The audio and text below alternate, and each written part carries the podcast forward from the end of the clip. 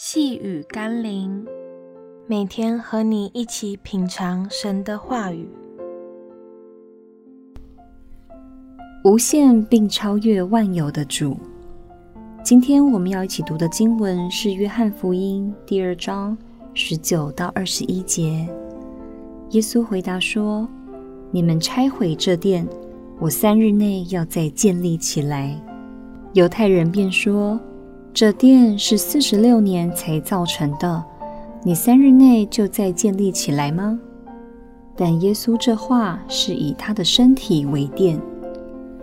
人的眼光和思维往往会受限于现实，但神的眼光和思维却是超越人所能理解的，也超越了世上所有的限制。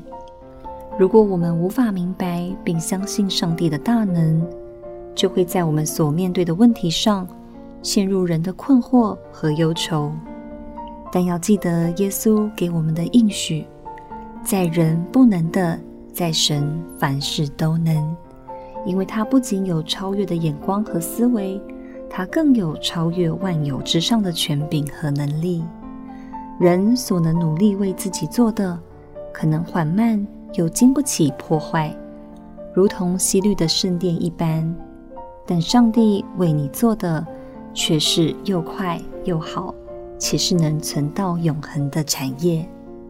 让我们一起来祷告：凡事都能的主，你希望人们敬拜的不是那死的建筑物圣殿，而是能敬拜侍奉永活的真神耶稣基督。因此，你容许圣殿被拆毁，却要在每个信靠你的儿女心中。建立那永存的圣殿，就是你自己。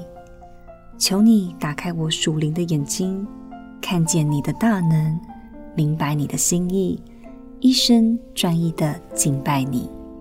奉耶稣基督的圣名祷告，阿门。